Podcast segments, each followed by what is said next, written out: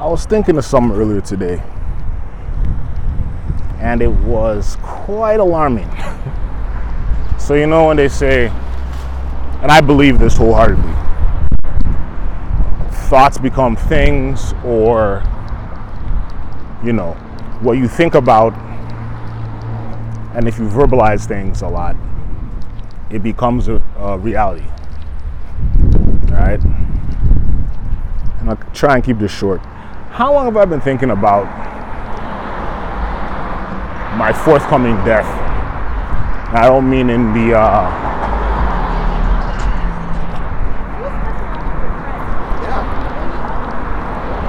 Sorry, I don't mean in some like generic, everybody dies at the end of their life. But very specifically talking about like, you know, health, downward spiraling of health, downward spiraling of, of the mind, and just always having this lingering feeling that it's coming sooner rather than later. And then all of last year happens. Well, starting 2018, 2017, yeah, 2018, 2019, and that just became the reality every three to five months up until February. And even up until, must have been last month, So I wake up yesterday morning, I'm thinking about this shit. I'm like, damn, this shit is actually real. Now, some, some will be like, oh, you know, it's just a matter of things that were happening in the physical world. You know, it was bound to happen regardless of whether you thought it or not, etc., etc., etc. But this is a sword, or this is a hill I'm ready to die on. This is a sword I'm willing to take to the gut. Because that's how it played out. The more acute those thoughts became, the more it transferred or translated into reality. And it wasn't like I was thinking this shit every single day from morning till night, from, from sun up to sundown. But it happened enough, I verbalized it enough, and that's what happened. So, to the young people out there, don't be thinking of that shit too much. We can even we can even look forget about me. Look at a lot of the oh man, I don't want to sound like that guy that tries to talk shit about music and lyrics. But I mean, there's some truth to it. Think about all the, you know, the quote unquote death culture that is hyper accelerated right now in hip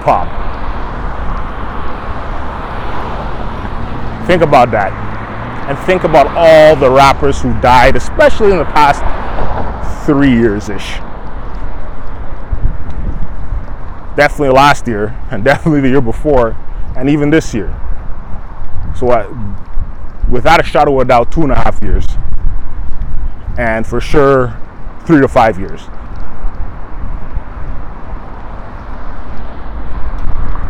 Fucked up. It is. It is it's crazy. I'm telling you.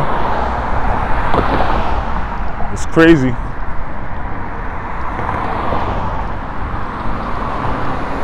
Now, other things, let's spin this positive way.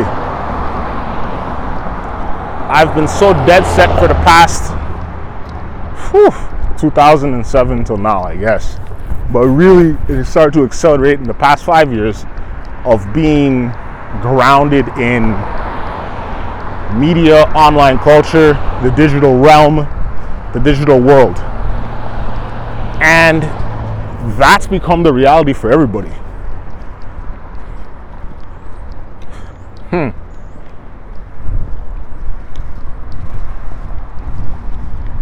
That don't mean be delusional and be like, I'll be a fucking NBA player when you're 40 and you've the last time you picked up a ball was when you were 14. But I mean, if every day you live and breathe the shit that you want to become, you're gonna become it. Take no young people. Take note.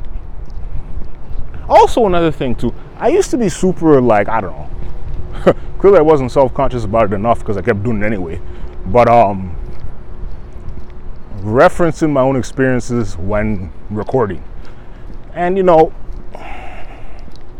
might seem like a small thing.